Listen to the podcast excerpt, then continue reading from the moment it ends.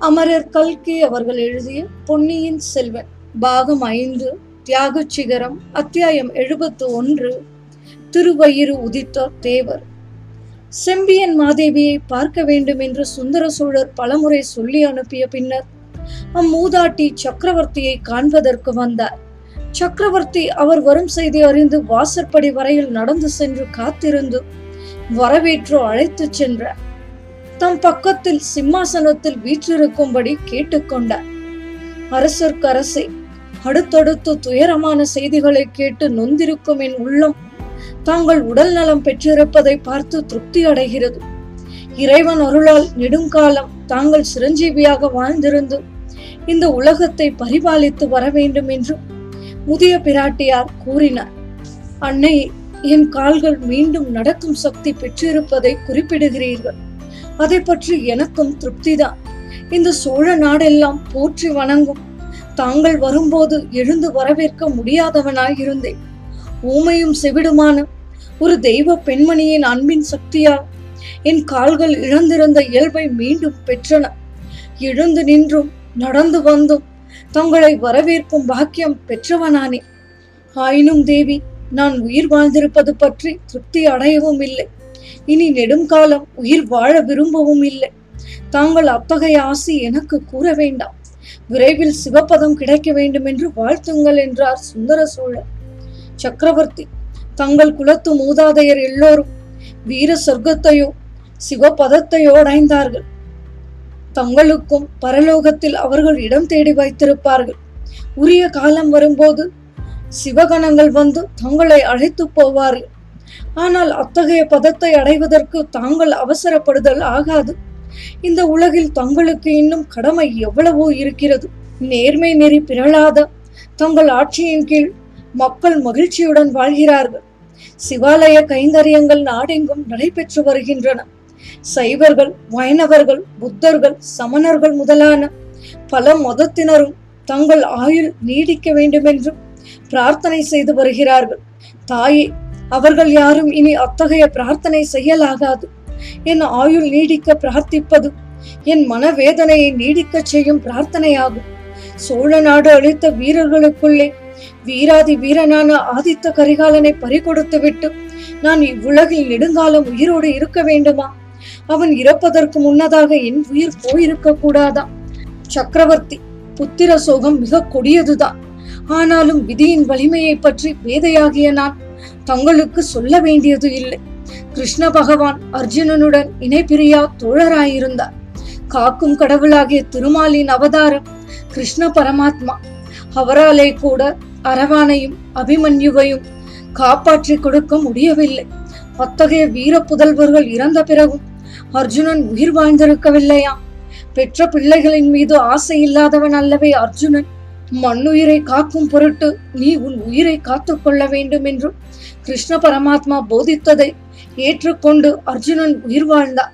சக்கரவர்த்தி கிருஷ்ண பகவான் அர்ஜுனனுக்கு செய்த போதனை தங்களுக்கும் பொருத்தமானது. தாயே அபிமன்யு போர்க்களத்தில் வீரப்போர் புரிந்து மரணமடைந்தார். வீர சொர்க்கம் எய்தினார் தங்கள் குமாரன் வீரத்தில் அபிமன்யுவுக்கு குறைந்தவன் அல்லவே. பன்னிரெண்டாம் வயதில் சேவூர் போர்க்களத்திலும் பதினெட்டாம் பிராயத்தில் வீரபாண்டியன் இறுதி போரிலும் ஆதித்த கரிகாலன் புரிந்த வீரச் செயல்கள் இந்த உலகம் என்றும் மறக்காதே. அபிமன்யுவை கடைசியில் பலர் சூழ்ந்து கொண்டு அவனை நிராயுத பாணியாக்கி அதர்ம யுத்தம் செய்து கொன்றார்கள். அதுபோலவே ஆதித்த கரிகாலனையும் தந்திரத்தால் தனிமைப்படுத்தி சதிகாரர்கள் பலர் சூழ்ந்து நின்று திடீரென்று தாக்கி கொன்றார்கள். தாயே அவன் இறந்தது எப்படி என்பதை மட்டும் நான் நிச்சயமாக தெரிந்து கொள்ள முடியுமானால் என் மனம் ஓரளவு நிம்மதியடையும் சென்று போனதை பற்றி எதற்காக மனதை புண்படுத்திக் கொள்ள வேண்டும்? கரிகாலனுடைய விதி முடிந்தது. வால் நட்சத்திரம் விழுந்தது. சோழ நாடு ஒரு மகாவீரனை இழந்தது. ஏன் எப்படி என்று விசாரித்து என்ன ஆகப் போகிறது? உண்மை தெளிவாகாதபடியால் யார் யார் பேரிலோ சந்தேகம் உண்டாகிறது. தாயே பூமியை ஆதிசேஷன் தாங்குவது போல சோழ சாம்ராஜ்யத்தையே தாங்கி வந்தவரான பெரிய பழுவேட்டரையர் மேலேயே சிலர் சந்தேகத்தை கிளப்புகிறார்கள் வீண் பழி சுமத்துகிறார்கள். அவரையே கேட்டு உண்மையை தெரிந்து கொள்ளலாம் அல்லவா?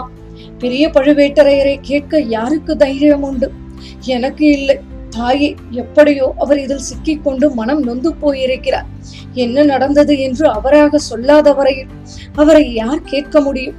அம்மா தக்கோலம் போர்க்களத்தில் என் பெரிய தந்தை ராஜாதித்தர் யானை மேல் துஞ்சி வீர சொர்க்கம் பூந்த பின்னர் சோழ சைன்யம் சின்னா பின்னப்பட்டு சிதறி ஓடத் தொடங்கியது. ஓடிய வீரர்களை வழிமறித்து நிறுத்தி மறுபடியும் ஒரு சைன்யமாக்கி கண்ணரதேவன் படைகளை விரட்டையடித்தார் மகாவீரர் பெரிய பழுவேட்டரையர். அன்று அவர் அவ்விதம் செய்திராவிட்டால் இன்றைக்கு சோழ ராஜ்யமே இருந்திராது தக்கோலத்து போரில் அவருடைய திருமேனியில் அறுபத்து நான்கு காயங்கள் பட்டன. அப்படியும் அவர் சோர்ந்து விடாமல் போர்க்களத்தில் நின்று வெற்றி கண்டார். அதற்கு பிறகு அவர் போர்க்களத்துக்கே போகக்கூடாது என்று கட்டுப்பாடு செய்து தனாதிகாரியாக்கினோம். அத்தகையவரை என் தந்தைக்கு சமமானவரை நான் என்ன கேட்க முடியும்? உண்மை வெளியாவதற்கு வேறு வழி ஒன்றும் இல்லையா வானர் குலத்து வந்தியத்தேவன் கரிகாலனுடைய உடலின் அருகில் இருந்தான் என்று சொல்கிறார்கள். அவனை கேட்டு உண்மை அறியலாம் என்று எண்ணினேன். அவனும் பாதாள சிறையிலிருந்து தப்பி ஓடிவிட்டான். இதை பற்றி சின்ன பழுவேட்டரையர் முதன் மந்திரி மேல் குறை சொல்வதற்கு நியாயம் இருக்கிறது. இதுவரையில் மௌனமாக இருந்த குந்தவை இப்போது குறுக்கிட்டு தந்தை அந்த வீரரை எப்படியும் கொண்டு வந்து ஒப்புவிப்பதாக முதன் மந்திரி பொறுப்பு ஒப்புக்கொண்டிருக்கிறாரே என்றார். குழந்தாய் இம்மாதிரி முதன் மந்திரி பல தடவை பொறுப்பு ஒப்புக்கொண்டிருக்கிறார் ஆனால் நிறைவேற்றுவது நிச்சயமில்லை. சம்புவரையர் மகன் கந்தமாறன் ஓடியவனை துரத்தி கொண்டு போயிருப்பதாக அறிகிறேன். கந்தமாறன் அவ்வளவு முன்யோசனைக்காரன் அல்ல. அவசர புத்தி படைத்தவன். அதிலும் சம்புவரை குலத்துக்கு களங்கம் உண்டாக்க கூடாது என்று ஆத்திரம் உள்ளவன் அவன் வந்தியத்தேவனை தொடர்ந்து போயிருப்பது என் கவலையை அதிகமாக்குகிறது. ஐயா சென்று போனதை மறந்து விடுவதே நல்லது. இனி நடக்க வேண்டியதை பற்றி யோசியுங்கள். அன்னையே அதற்காகவே தங்களை அழைத்து வரச் சொன்னேன். ஆளுக்கு மேல் ஆள் அனுப்பி கொண்டிருந்தேன். மேலே நடக்க வேண்டியது பற்றி எனக்கு யோசனை கூறி உதவ வேண்டும். சக்கரவர்த்தி அறிவிற் சிறந்த அமைச்சர்கள் பலர் தங்களுக்கு யோசனை சொல்ல இருக்கிறார்கள். இந்த வேதை ஸ்திரீ என்ன யோசனை சொல்ல போகிறேன்? என்னை கரம் பிடித்து என் ஜீவியத்தை புனிதப்படுத்திய மகா புருஷர் இவ்வுலகில் வாழ்ந்திருந்த காலத்திலும் நான் அரசாங்க காரியங்களில் கவனம் செலுத்தியது இல்லை. அவர் தேவருலகம் சென்ற பிறகு சிவ கைங்கரியத்திலேயே ஈடுபட்டிருக்கிறேன். என்னால் என்ன யோசனை சொல்ல முடியும்? தேவி கோபித்துக் கொள்ளக்கூடாது எங்கள் சோழ குலத்தில் தோன்றிய பெண்கள் எல்லோரும் பேதைகளாயிருக்கவில்லை. இதோ இருக்கிறாளே என் அருமை மகள் குந்தவை. அவளுக்கு நிகரான அறிவு படைத்தவர்களை நான் கண்டது இல்லை என்றார் மன்னிக்க வேண்டும். சோழ சக்கரவர்த்தி நான் சோழ குலத்தில் பிறந்தவள் அல்லவே. மழவரையர் குலத்தில் பிறந்தவள் தானே என்றார் முதிய பிராட்டியார். எந்த குலத்தில் பிறந்தாலும் பெண்கள் அறிவுடையவர்களாக இருக்கலாம். பிறந்த குலம் புகுந்த குலம் இரண்டுக்கும் நன்மை உண்டாக்கலாம். பெண்கள் வெறும் பிடிவாதம் பிடித்து பிறந்த குலமும் புகுந்த குலமும் அழிந்து போவதற்கு காரணமாவதும் உண்டு. தாயே தாங்கள் அத்தகைய குலநாசத்துக்கு காரணமாக போகிறீர்களா? இவ்விதம் சுந்தர சோழர் கேட்டதும் செம்பியன் மாதேவி நெருப்பை மிதித்தவர் போல துடித்து சக்கரவர்த்தி இது என்ன வார்த்தை? என்னால் ஏன் சோழர் குலம் நாசமடைய வேண்டும்? நான் அவ்வளவு சக்தி படைத்தவள் அல்லவே என்று கண்களில் நீர்மல்க விம்மிக் கொண்டே கூறினார் தேவி சிறிது கடுமையாக பேசுவதற்காக என்னை மன்னிக்க வேண்டும். என் மூத்த குமாரன் இறந்து நான் உயிரோடு இருக்கிறேன் என்னும் எண்ணம் என் நெஞ்சத்தை பிளந்து கொண்டே இருக்கிறது. ஆனால் இதை காட்டிலும் எனக்கு ஏற்படக்கூடிய துன்பம் ஒன்றும் உண்டு. என் மூதாதையர் காலத்திலிருந்து வலுப்பெற்று பரவி வரும் இந்த சோழராஜ்யம் என் காலத்தில் சின்ன பின்னப்பட்டு அழிந்தது என்றால் அதை காட்டிலும் கொடிய தண்டனை எனக்கு வேறொன்றுமில்லை. மூன்று வருடங்களாக என் அருமை குமாரன் கரிகாலனை நான் பார்க்காமலே இருந்தேன். எனக்காக காஞ்சி நகரில் அவன் பொன் மாளிகை கட்டினான். அங்கு வந்து தங்கும்படி என்னை அடிக்கடி கேட்டுக்கொண்டிருந்தான் நான் போகவில்லை. என் உடல்நிலையை காரணமாக சொல்லிக் கொண்டிருந்தேன். உண்மையான காரணம் அதுவல்ல. நான் காஞ்சிக்கு புறப்பட்டு சென்றால் பழுவேட்டரையர்களின் சிநேகத்தில் அவநம்பிக்கை கொண்டு நான் போய்விட்டதாக அவர்களும் நினைக்கலாம். மற்ற சிற்றரசர்களும் பெருந்தர அரசாங்க அதிகாரிகளும் கருதலாம். அதிலிருந்து என்ன விபரீதம் இந்த சோழ ராஜ்யத்துக்கு ஏற்படுமோ என்று எண்ணித்தான் நான் காஞ்சிக்கு போகவில்லை. நான் போயிருந்தால் ஒருவேளை என் அருமை குமாரன் கரிகாலன் என்று உயிரோடு இருந்திருப்பான் மன்னர் மன்னா தாங்கள் எவ்வளவோ அறிவாளி ஆற்றல் மிக்க படைத்தவர். ஆயினும் விதியை மாற்றி எழுத தங்களால் கூட முடியாது. ஆமன்னையே விதியை என்னால் மாற்றி இருக்க முடியாது. ஆனால் என் குமாரனை அந்திய காலத்தில் பார்க்க முடியாமலேயே போய்விட்டது. அவன் மனதில் குடிக்கொண்டிருந்த வேதனை அறியாமல் போய்விட்டேனே என்று. இன்றைக்கு நான் படும் பச்சாதாபம் இல்லாமல் போயிருக்கும். இதையெல்லாம் எதற்காக சொல்கிறேன்? விஜயாலய சோழரும் அவர் வழியில் வந்த வீராதி வீரர்களும் ரத்தம் சிந்தி உயிரை கொடுத்து ஸ்தாபித்த இந்த சோழ ராஜ்யத்தின் நலத்தை கருதி என் சொந்த ஆசா பாசங்களையெல்லாம் நான் வேரோடு களைந்து விட்டிருந்ததை தங்களுக்கு தெரிவிப்பதற்காகத்தான். ஆதித்த கரிகாலனை என்ன காரணத்தினாலோ பழுவேட்டரையர்களும் அவர்களை சேர்ந்த சிற்றரசர்களுக்கும் பிடிக்காமல் போய்விட்டது. தங்கள் குமாரனும் என் சகோதரனுமான மதுராந்தகனை எனக்கு பிறகு சோழ சிங்காதனத்தில் ஏற்றி வைக்க வேண்டும் என்று பிரயத்னம் செய்தார்கள். அவர்கள் அப்படி பிரயத்னம் செய்ததில் தவறு ஒன்றுமில்லை. மகா புருஷரும் சிவஞான சித்தருமான கண்டராதித்தருடைய புதல்வன் சோழ சிங்காதனத்தில் ஏற எல்லா விதத்திலும் தகுதி வாய்ந்தவன். உண்மையில் நான் முடிசூட்டி கொண்டதே தவறான காரியம். அப்போது பெரியவர்கள் எல்லோரும் சொன்னார்களே என்று மறுத்து பேச முடியாமல் இசைந்து விட்டேன். அதன் பலன்களை இன்று அனுபவிக்கிறேன். என் அருமை குமாரனை பறிகொடுத்து விட்டு நான் உயிரோடு இருக்கிறேன். இவ்வளவு துன்பமே எனக்கு போதும். இனி இந்த பெரிய ராஜ்யம் உள்நாட்டு சண்டையினால் அழிந்து போவதை என் கண்ணால் பார்க்க விரும்பவில்லை. தேவி அத்தகைய அழிவு இந்த சோழ சாம்ராஜ்யத்துக்கு நேராமல் தடுப்பதற்கு தாங்கள் உதவி செய்ய வேண்டும் என்றார் சுந்தர சோழர் செம்பியன் மாதேவி தம் கண்களில் துளித்த கண்ணீரை துடைத்துக் கொண்டு அரசர்க்கு அரசை தாங்கள் கூறியது எதுவும் என் சிற்றறிவுக்கு சரி என்று தோன்றவில்லை. என்னுடைய கணவருக்கு பிறகு என் மைத்துனரும் தங்கள் தந்தையுமான அரிஞ்சயத்தேவர் சிங்காதனம் ஏறினார். என் கணவர் விருப்பத்தின்படியே அது நடந்தது. அரிஞ்சயருக்கும் பிறகு தாங்கள் சிங்காதனம் ஏற வேண்டும் என்பதும் என் கணவரின் விருப்பம்தான். மூன்று உலகையும் ஒரு குடையில் ஆண்ட தங்கள் பாட்டனார் பராந்தக தேவரும் அவ்வாறு ஏற்பாடு செய்துவிட்டு சென்றார். ஆகையால் தாங்கள் சோழ சிங்காதனம் ஏறியது முறை தவறு எதுவும் இல்லை. என்னுடைய நாதர் சிவபக்தியில் ஈடுபட்டு ஆத்மானுபூதி செல்வராக விளங்கினார். ராஜரீக காரியங்களில் அவருடைய மனம் ஈடுபடவில்லை. ஆகையால் அவருடைய காலத்தில் சோழ ராஜ்யம் சுருங்கிக் கொண்டு வந்தது. தாங்கள் பட்டத்துக்கு வந்த பிறகு மறுபடியும் ராஜ்யம் விஸ்தரித்தது. தெற்கேயும் வடக்கேயும் தோன்றியிருந்த பகைவர்கள் அழிக்கப்பட்டார்கள். இவ்விதம் ராஜ்யம் மேன்மையுறுவதற்கு முக்கிய காரணமாயிருந்தவன் தங்கள் அருமை செல்வன் ஆதித்த கரிகாலன். அவனுக்கு உலகமறிய இளவரசு பட்டம் கட்டப்பட்டது. அதை மாற்றி என் மகனுக்கு ராஜ்ய உரிமையை அளிக்க வேண்டும் என்பதற்கு நான் எப்படி சம்மதிக்க முடியும்? நான் சம்மதித்தாலும் உலகம் சம்மதிக்குமா? ராஜ்யத்தின் மக்கள் சம்மதிப்பார்களா? சக்கரவர்த்தி உள்நாட்டு சண்டையினால் ராஜ்யம் அழிவதை தடுக்க விரும்புவதாக சற்று முன்னால் சொன்னீர்கள். ஆதித்த கரிகாலனை புறக்கணித்துவிட்டு என் புதல்வனுக்கு பட்டம் கட்டியிருந்தால் அதே உள்நாட்டு சண்டை நேர்ந்திராதா? ராஜ்யம் அழிந்திராதா என்று கேட்டார்.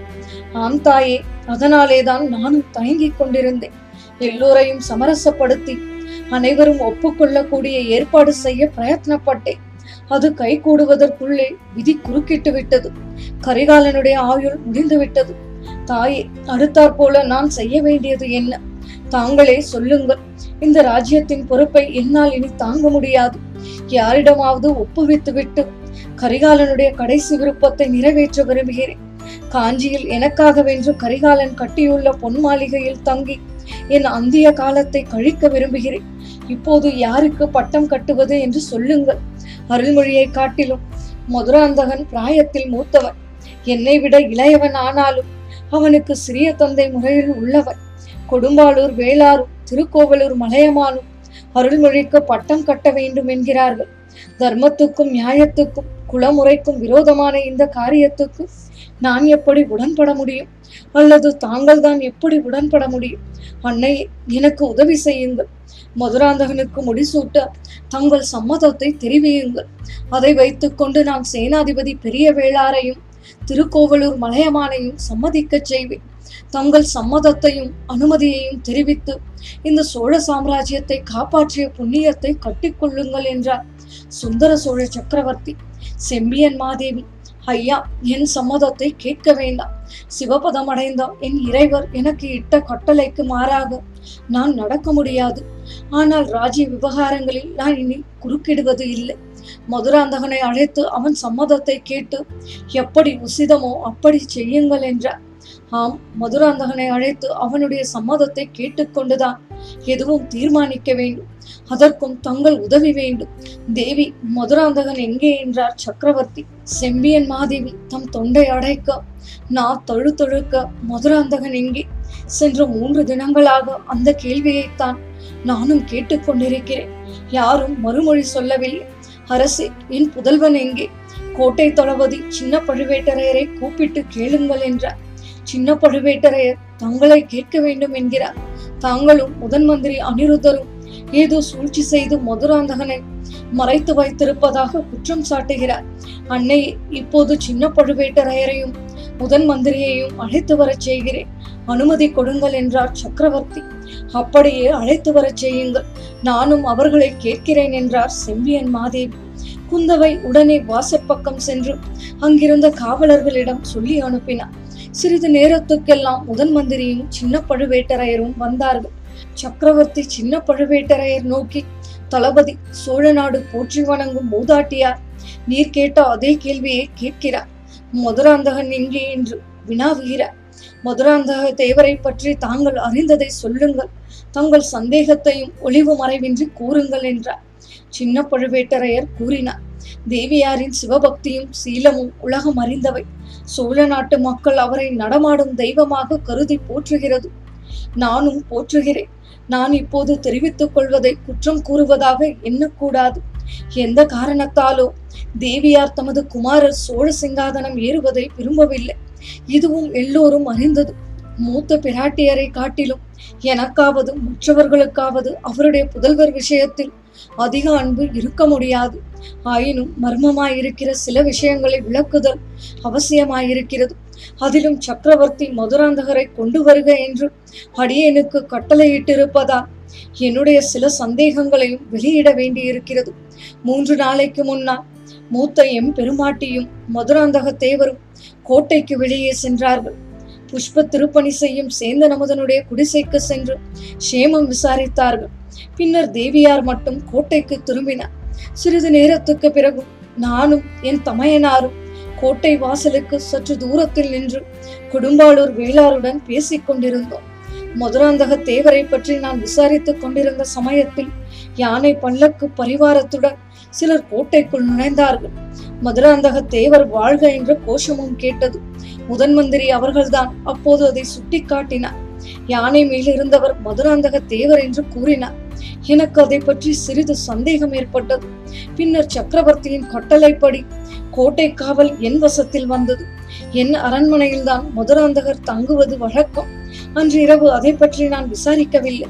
மறுநாள் விசாரித்த போது என் அரண்மனைக்கு வரவில்லை என்று தெரிந்தது. பின்னர் கோட்டை முழுவதும் தேடி பார்த்தும் யார் யாரையோ விசாரித்து பார்த்தும் மதுராந்தக தேவரை பற்றி ஒன்றும் தெரியவில்லை. கோட்டைக்குள் பிரவேசித்தவர் எப்படி மாயமாய் மறைந்தார்? தேவியாரும் முதன் மந்திரியும் இப்பொழுதுதான். நான் சொல்லப் போவதற்காக மன்னிக்க வேண்டும். அவர்கள் இருவரும் ஏதோ சூழ்ச்சி செய்து மதுராந்தகர் பீதி கொள்ளும்படியான செய்தி எதையோ அவரிடம் சொல்லி இந்த நகரை விட்டும் நாட்டை விட்டுமே ஓடி போகும்படி செய்து விட்டார்கள் என்று ஐயுறுகிறேன். நான் சொல்வது தவறாயிருந்தால் மீண்டும் பெரிய பிராட்டியாரின் மன்னிப்பை கோருகிறேன். செம்பியன் மாதேவி தழுதழுத்த குரலில் தளபதி தாங்கள் இப்போது கூறியது முற்றும் தவறு. சிவபெருமானுடைய பாத கமலங்கள் சாட்சியாக சொல்கிறேன். முதன் மந்திரி அனிருத்தரிடம் சமீபத்தில் என் குமாரனை பற்றி பேசியதும் இல்லை சூழ்ச்சி செய்ததும் இல்லை. அன்று மாலை நானும் மதுராந்தகனும் சேந்தனமுதன் குடிசைக்கு போனது உண்மைதான். நான் அங்கிருந்து புறப்பட்ட போது மதுராந்தகன் சிறிது நேரம் கழித்து வருவதாக சொன்னார். அதற்கு பிறகு நான் அவனை பார்க்கவில்லை. மூன்று நாட்களாக நானும் அவனை தேடிக்கொண்டு தான் இருக்கிறேன் என்றார் தேவியார் கூறுவதை ஒப்புக்கொள்கிறேன். அப்படியானால் முதன் மந்திரி தான் இந்த மர்மத்தை விடுவிக்க வேண்டும் என்றார் காலாந்தகர். எந்த மர்மத்தை என்று முதன் மந்திரி அனிருத்தர் கேட்டார். தேவியின் புதல்வர் காணாமல் போன மர்மத்தை பற்றிதான். தளபதி இந்த கோட்டை முழுதும் தாங்கள் நன்றாக தேடி பார்த்ததாக கூறியது உண்மைதானா? ஆம் தங்கள் அரண்மனையை தவிர மற்ற எல்லா இடங்களையும் தேடி துருவி பார்த்தாகிவிட்டது. என் அரண்மனையை மட்டும் விட்டுவிட்ட காரணம் என்ன? தாங்கள் சோழ சாம்ராஜ்யத்தின் முதன் மந்திரி என்கிறார் மரியாதை காரணமாகத்தான். ஆஹா அப்படியானால் தங்கள் கடமையை தாங்கள் சரியாக செய்யவில்லை என்று ஏற்படுகிறது. போனது போகட்டும். சக்கரவர்த்தி தங்களுடைய பெரிய அன்னையும் சோழ நாடு போற்றும் சிவபக்த சிரோமணியுமான மூத்த எம்பிராட்டியார் தமது புதல்வரை பற்றி என்னிடம் ஒன்றும் சொல்லவில்லை. நான் அவருடன் சூழ்ச்சி எதுவும் செய்யவில்லை. ஆனால் ஒன்று சொல்கிறேன். தேவியாரின் திருவயிற்றில் உதித்த தேவர் என்னுடைய மாளிகையிலேதான் மூன்று நாளாக இருந்தார். இப்போது இந்த அறையின் வாசலிலே வந்து தங்களையும் அன்னையையும் தரிசிப்பதற்காக காத்திருக்கிறார். அனுமதி கொடுத்தால் அழைத்து வருகிறேன். இவ்வாறு முதன் மந்திரி கூறியதும் அங்கிருந்தவர்கள் ஒவ்வொருவரும் அடைந்த வியப்பை சொல்லி முடியாது. சக்கரவர்த்தி முதன் மந்திரி இது என்ன வேடிக்கை? தேவியின் புதல்வரை அழைத்து வருவதற்கு அனுமதி கேட்பானே? சீக்கிரமே வரவழையுங்கள் என்றார். முதன் மந்திரி அனிருத்தர் வாசற்படி அருகே சென்று கை தட்டிவிட்டு மறுபடியும் உள்ளே வந்தார். அடுத்த கணம் சேந்தன் அமுதனை முன்னால் விட்டு கொண்டு ஆழ்வார்க்கடியான் நம்பி வந்தார். சின்ன பழுவேட்டரையர் மிக்க ஆத்திரத்துடன் முதன் மந்திரியின் பரிகாசத்துக்கு ஒரு எல்லை வேண்டாமா என்று கேட்டார். ஆனால் செம்பியன் மாதேவி இரு கரங்களையும் நீட்டி தம் திருமுகத்தில் அன்பும் ஆர்வமும் ததும்பி மகனே என்று அழைத்ததும் தளபதிக்கு மனக்குழப்பம் உண்டாகிவிட்டது. சேந்தனமுதன் தாயே என்னை அழைக்க இப்போதேனும் தங்களுக்கு உள்ளம் உகந்ததோ? அது நான் செய்த தவத்தின் பயன்தான் என்று கண்களில் நீர் ததும்ப சொல்லிக்கொண்டு செம்பியன் மாதேவியை நெருங்கினார் மதுராந்தக உத்தம சோழன் என்று சரித்திரத்தில் புகழ்பெற்ற சிவபக்தி செல்வனை திருவயிறு வாய்த்த தேவி அன்புடன் அணைத்து கொண்டு மெய்மறந்து ஆனந்த கண்ணீர் பொழிந்தார் இத்துடன் பாகம் ஐந்து தியாக சிகரம் அத்தியாயம் எழுபத்து ஒன்று திருவயிறு உதித்த தேவர் நிறைவடைந்தது. இதுவரை நீங்கள் கேட்டது கல்கி அவர்களின் பொன்னியின் செல்வன். உங்கள் கருத்துக்களை மின்னஞ்சல் ஊடாக தெரியப்படுத்தவும். மின்னஞ்சல் முகவரி Umachari two zero one five at Gmail dot com மீண்டும் அடுத்த அத்தியாயத்தில் சந்திப்போம். குரல் வண்ணம் உமாச்சாரி. நன்றி.